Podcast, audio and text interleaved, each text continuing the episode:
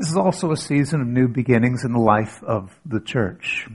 There is this feeling that maybe at long last some of the shackles are starting to come off, or at very least we're going to attempt to get back to a new kind of normal. And at the beginning of every season, we like to enter the season by calling ourselves back to the first principles of who we are as a church. Why is it that we exist? What is it that we stand for? What is the high purpose to which we have been called? It's kind of a, it's a vision casting Sunday.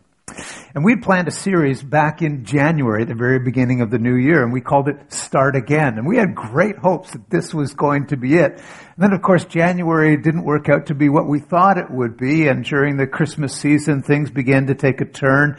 And we went ahead with the series, but in fact, there was nobody here. And, uh, and we, we really had that feeling that we weren't starting again the way we thought. So this message is called Start Again, Again. And uh, I want to start with a graphic that uh, you may have seen, and if you've not, is just a helpful way of reminding ourselves of the three dimensions or the three poles, the three axes of who we are as God's people, as a church.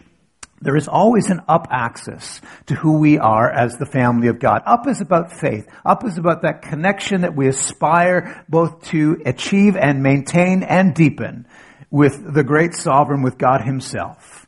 Out is about love, and we've been speaking about this for the past six weeks during the summer months as we reflected on those great words from 1 Corinthians 13. You remember the ones, if you, if you know no other words from the Bible, you probably know these ones because you've been hanging out at weddings and you've heard, if I speak in the tongue of men and angels but have not love, I'm only a noisy or a clanging gong. But love is patient and kind, and on goes the list. So out, uh, uh, in is all about love. There's an outward dimension to the gospel. The outward dimension is about hope.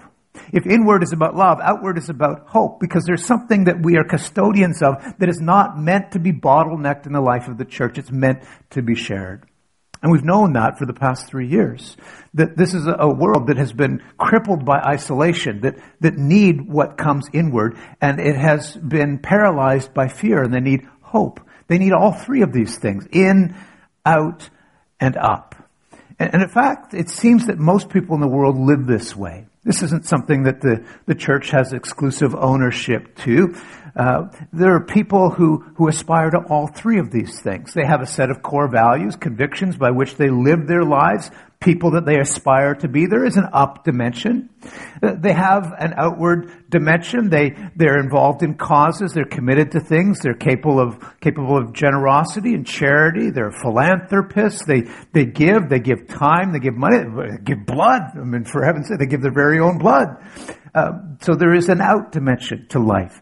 And then they have relationships that are dear to them, that are important. People outside the church have great friendships I know it's hard to believe, but of course, it's, it's true. They have, they have relationships that are significant, and that's one of the things we have lamented so much over the past two and a half years is the way those relationships have been hobbled or stalled or paralyzed. So it's always worth asking as a church, if people already have these things, what difference does Jesus really make in all of this? What is it that Jesus brings to our life that makes what's already there pale in comparison. And I would contend that one of the places where we experience it most and best, one of the places where it has been most absent over the past few years, is in the area of community. So we're going to sort of drill down on the in dimension of the triangle. We're not going to disregard the other ones, but that's where we're going to spend most of our time this morning. They'll know we are Christians by our love. That is about building something holistic in the relationships that we share. Jesus heals a man who's lowered down through the thatch roof of a hut, and he says, you know what? It's not your faith, it's the faith of your friends, those who gathered around you and, and never let go of you, never gave up on you. By their faith, I'm healing you. Jesus' greatest commandment is rooted in the life of community. Love the Lord your God with all your heart, mind, soul, and strength. You know that one, and they did know that one. But then he went on to say, and here's the sign that you really get that one.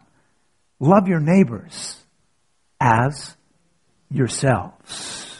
That's, that's an in. That's a, that's a community command. Our cultural psyche, our very makeup is geared towards community. We know this is, is absolutely true. And research says that, that as people, we require eight to ten meaningful touches each day to survive and to thrive. And if you wonder why it's felt like we're barely surviving during these long months of pandemics, because we've been robbed of those things.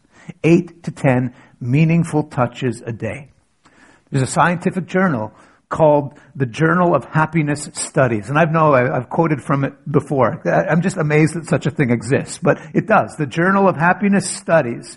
And they investigate what they call subjective well-being, which is science's wordy way of saying happiness. They investigate happiness.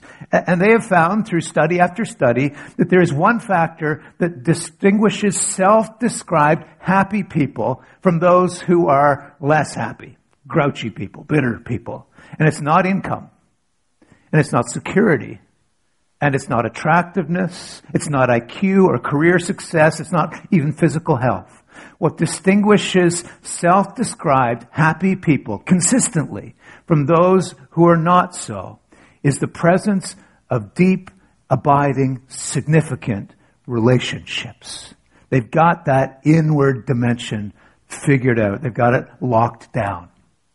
Robert Putnam, a professor at the John F. Kennedy School of Government at Harvard University, he wrote a book about what really has happened in the community life of the world, in the decline of community. He called it Bowling Alone.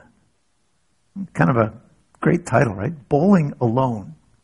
And this is what he, he talks about, that connection between contentment and community. He says the single most common finding from a half a century of research on the correlation of life satisfaction, happiness, not only in the, in the United States but around the world, is that happiness is best predicted by the breadth and the depth of one's relationships. There's power to community. And there is power to the communal life of the church. Jesus gets to the very core of this in his, his central vision casting message. How can we say it's Vision Sunday and not read Jesus' central vision casting message? And the good news here, the vision casting message in Matthew in 28 that Oz read for us, is not about being right, primarily. It's not about religious superiority. It's not even about winning converts. It's about doing life together and doing it well. I want you to listen to it again, but listen to that nuance. And we're going to spend some time and drill down a little bit into the passage. It starts, sometimes we read just verses 18 to 20, but it actually starts. The setup is here in verse 16. Then the 11 disciples went to Galilee. If you have your Bibles, underline 11. The 11 disciples went to Galilee, to the mountaintop where Jesus had told them to go. And when they saw him, they worshiped him but some doubted. Underline that. But some doubted. And then Jesus came to them and said, and here it is, all authority in heaven and on earth has been given to me. Therefore go, and as you go, make disciples of all the nations, baptizing them in the name of the Father and the Son and the Holy Spirit, teaching them to obey everything I have commanded you. And here's the promise. Surely I'm with you always to the very end of the age. That's a vision. This is a vision casting message. And, and this is, is Jesus' grand attempt to get at the core understanding of who the church is, to get it right. And this passage has led to all kinds of good in the world. But let's be honest, it's, it's been led, it's led to some pretty bad things too. And it's why we have to, I mean, like lots of passages in scripture, but particularly this one, we have to get it right. It's a big statement. It's a grand vision. It's addressed to a community of people, not one person. This is a particular feature of the West and the modern West that we read a lot of, a lot of scriptures if it's addressed only to us as individuals. This is to the whole community of God's people. And he rallies this, them around this big vision of what he wants them to be about. A few years back in the life of our church, we introduced a series of statements that kind of describe the core values of, of who we are, who we want to be. You've heard them once already this morning. Pastor Sheldon used them in his opening remarks. Many of you, many of you will know them, and if you do, I'm going to invite you to say them with me. What you may not know is that these three statements are rooted in, flow from, the Great Commission. And we're going to explore how that's the case. But, but here they are. The first one, nobody is perfect. Look at the person beside you and say that to them. Nobody is perfect. It's true about them, right?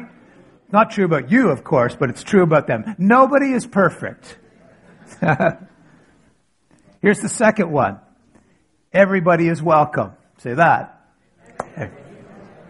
And the third one, anything is possible. Nobody is perfect. Everybody is welcome. Anything is possible. I want to take those three statements and, and, take a bit of a twist with them and tease out their implications as we look through Jesus' vision in the Great Commission. So the first one, nobody is perfect. That's kind of a bold way to begin. But that's exactly how the story of the Great Commission begins. Listen again to the preamble. Then the eleven, there's that word, disciples went to Galilee to the mountain where Jesus told them to go. And when they saw him, they worshiped him, but some doubted. Huh. That's kind of a strange way to begin the story of the big vision of the church. Go into all the world, you 11 doubters and worshipers together. You 11. I mean, uh, some of you will know that the Bible places a lot of significance in numbers. There were numbers that were important because of what they communicated. One of those numbers was 12. 12 tribes, right? 12, uh, 12 disciples. 12 days of Christmas. No, that's 12 12 was kind of like this number of completeness. To be 12 was to be made whole. To be less than 12 was to be insufficient, imperfect, incomplete. One writer, and I love this, talks about the, the use of the, the number 11 in this passage. It says this, that the number 11 limps. It limps. It's not perfect like the 12. The church that Jesus sends into the world is 11ish. Imperfect and fallible. I like that word too. 11ish. Uh, I'm trying to imagine a funding pitch in, in one of the halls of those, those great bank buildings that, that, that sort of dart the Toronto skyline, where you walk in and say, we've got this great idea. We're looking for venture capital. And here it is.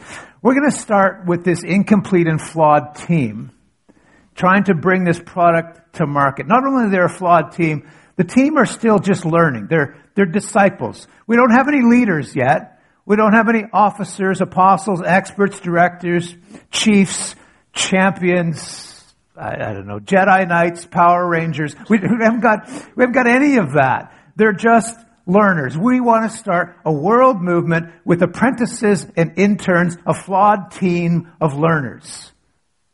But we got big dreams. Can we have some money? Now, can you imagine how a pitch like that would go? But that's exactly where Jesus starts. And to add a little bit more flavor, we get this comment. And when they saw Jesus, they worshiped. But some doubted. Even then, even at the very end, when they had been with him through all of his teaching and all of his ministry and all of his miracles, they, they'd known about the cross, they'd seen him buried, they'd experienced the resurrected Christ in all of his glory, and still some doubted. Fallible, doubting, learning, sometimes failing disciples, not very perfect. But that nobody is perfect dimension of the ministry of Jesus is really the first great pillar of the vision, and it's important, and here's why.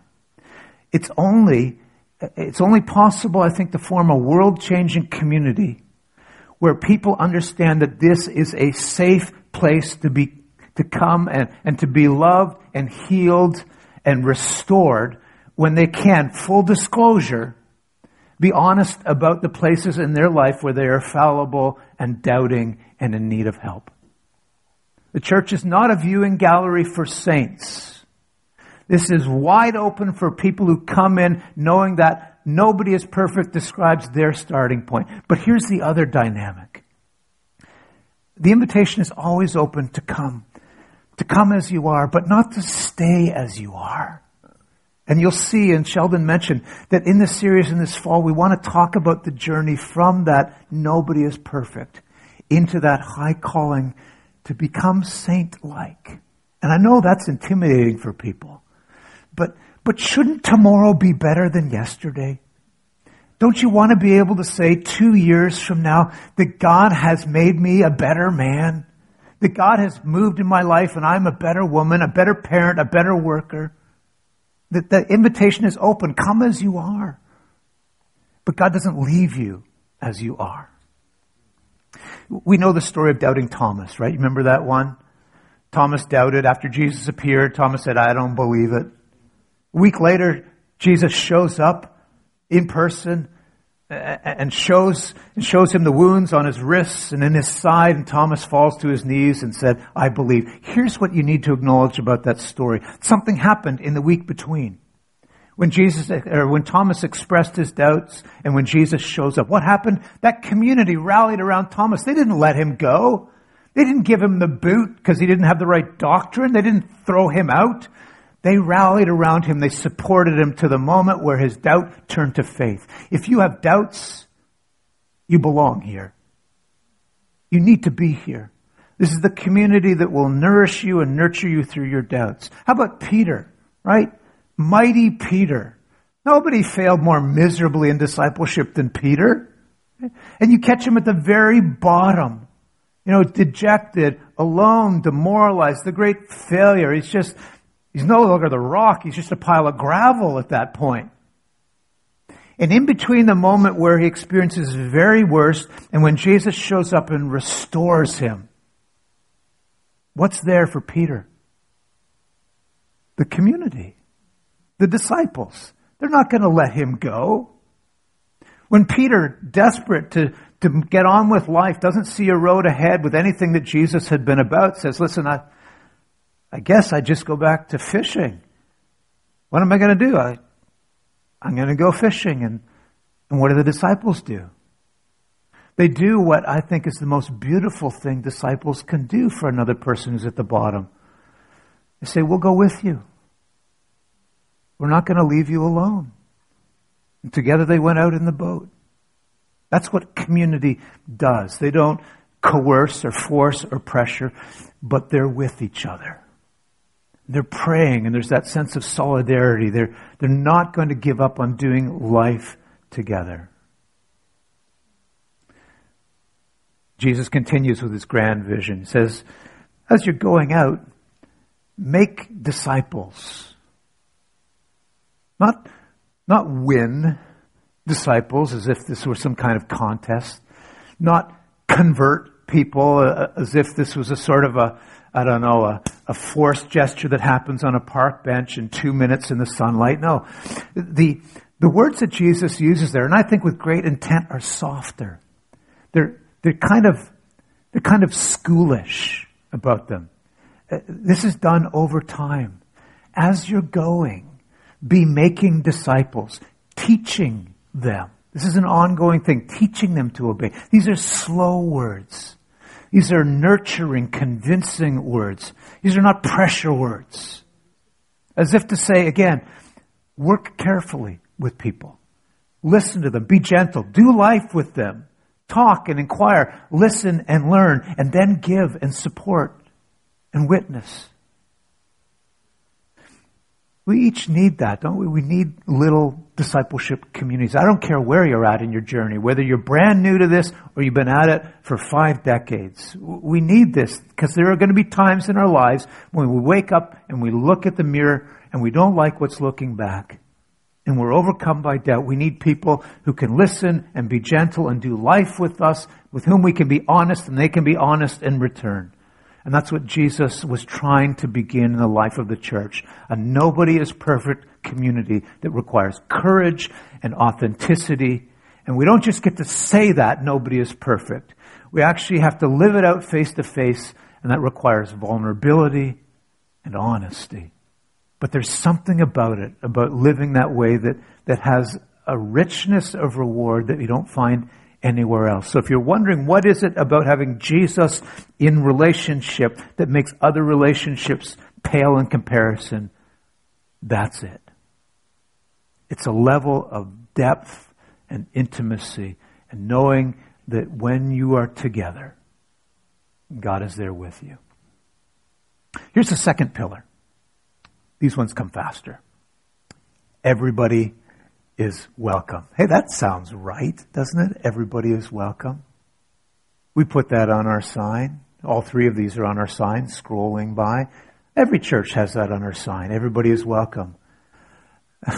It doesn't mean people drive by and say, oh, that's me. I guess I'm going to come because I'm welcome. No. There is something about saying that that can feel really trite. But there's something about living that that, if we're honest, is really messy. Uh, Jesus was always messing with the people that get welcome, the people that get invited to the party. Uh, who gets to be part of the community? Well, he talks theology with this marginalized Samaritan woman, persona non grata in the world. He heals and calls out this authority challenging blind man. He, he stays at the house of an ostracized, traitorous tax collector. He goes deep into the lives of these people. He gets to know their stories, their histories. He invites them in. He doesn't leave them unchanged. Again, the door is open to all to come in, but not to stay they were the way they were. And every time he did it, it created controversy. And everybody is welcome community is rarely ever neat. Uh, sometimes I want to say that when I see a church with that on their sign. Hey, how messy is it inside? I mean, if everybody is welcome, how, how messy does it get? There's only one point in the Bible that I'm aware of, actually only one point in the history of the Christian church where everything was neat and tidy. And that's in the very first moments of the church in Acts chapter 2 verses 42 to 48. You know, the one where uh, everybody was together. They held everything in common. They had their meals together. They prayed together, and it sounded wonderful. And it's no wonder we read that and say, "Hey, can't we get back to that?" And somehow we've not read what happens on the very next page and for all the rest of the pages of the book of Acts, the history of the church, where it gets messy. Because as numbers go up and the everybody is welcome thing gets lived out, well, it, it gets chaotic everybody is welcome means now that you get the beggar and the Ethiopian eunuchs and oy vey, you get the Gentiles. You Gentiles, you cause such a mess. Everybody is welcome is messy. And people start getting arrested and they get threatened. And the book of Acts ends on a rather unsettling, yay, everybody is welcome. Look what's happened. You cannot say everybody is welcome and then start to shun people who you disagree with. Everybody is welcome means that you are going to have to deal with the chaos of people who are always in process. It's exactly where community, if it's not authentic, begins to break down. And any of you who tried to stick it out for more than a year or two in one of our small groups know that small groups go through this season where once you break through the veneer of pseudo community and you try and go deeper, things get a little bit messy. And if you're not committed to that value, everybody is welcome, nobody is perfect, it will all fall apart. Most marriages know, hey God, thanks for calling. Um, it's all right. Uh, most marriages know this is the case. I love listening to the stories that happen in, you know, 40th wedding anniversaries, 50th wedding anniversaries, uh, because there's, there's usually an acknowledgement that they went through those early years that were like pseudo marriage.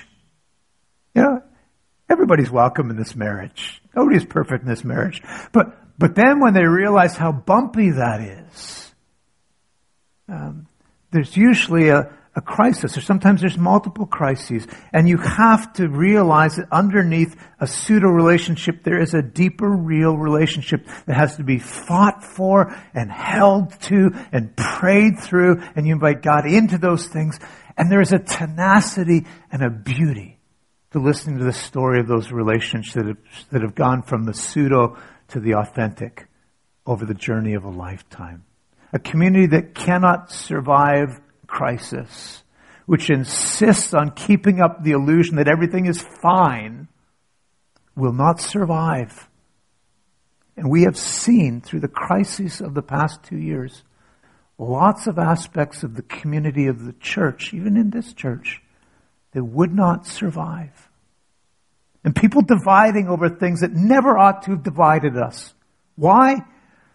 Because we could not get beyond the pseudo to the real. Jesus begins his ministry with a desire for authentic community. He doesn't start with a program. It's not let's let's start a children's day camp.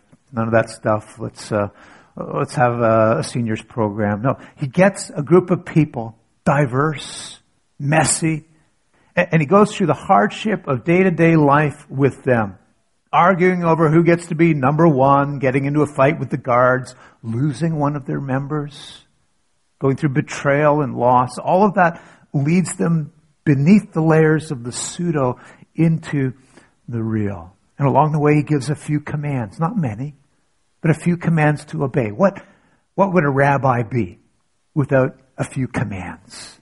And so here you have this great rabbi, Jesus, someone whose commands uh, are meant to drive people deeper in the direction of those three things. Nobody's perfect. Everybody's welcome anything is possible. Follow my commands. They're going to help you with this, Jesus says.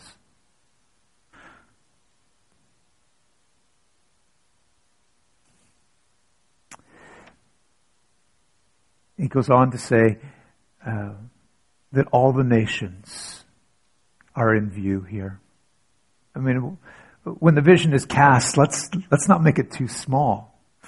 All the nations are in mind. Therefore, go to all the nations. As you're going, again, this is the, the part that is gentle and schoolish. As you're going, be making disciples, doing life with them, baptizing them. I'll say a word of that, about that at the end, but baptizing them, teaching them, obeying with them. Uh, uh that all the nations thing it can sound like a conquering statement. It has been misused that way.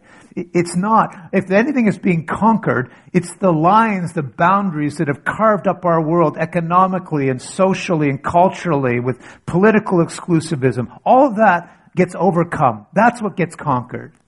Paul will go on to say, in Christ, in this community, we are not going to divide according to those boundaries. There will be neither Jew nor Greek, male nor female, slave nor free. There will be a unity here that goes beyond those things.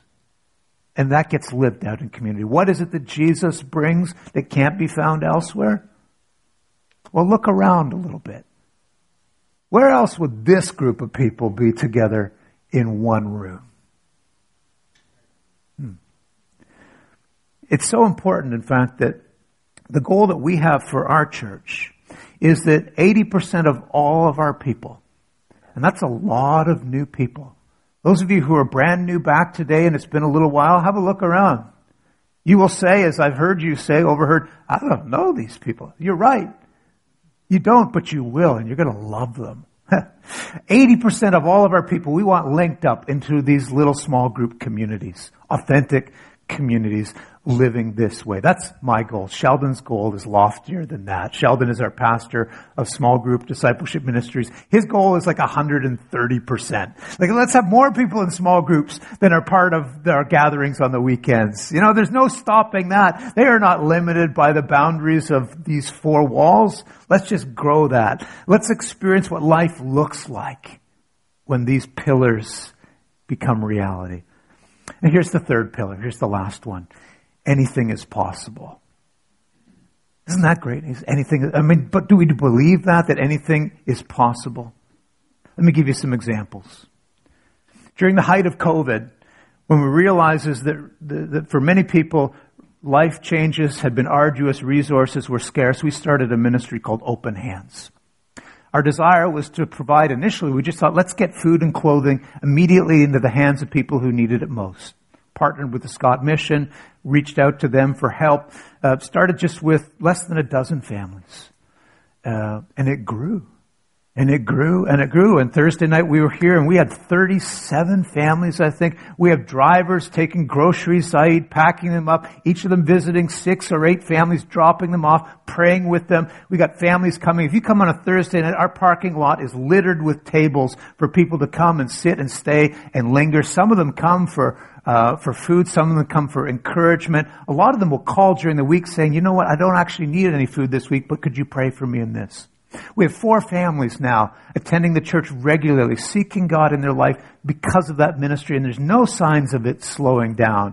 Don't tell me that, that anything isn't possible. God does that. During the course of COVID, even right now, this week, we have people fighting to overcome addiction and winning.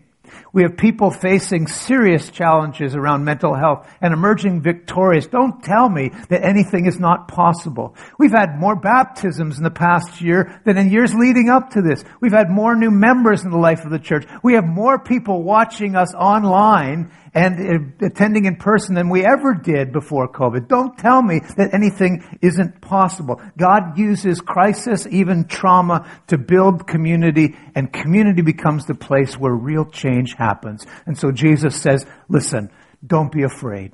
All authority in heaven and on earth has been given to me, and now I'm going to send you out. All authority, but you're not alone, and I am with you. Hey, yeah, thank you.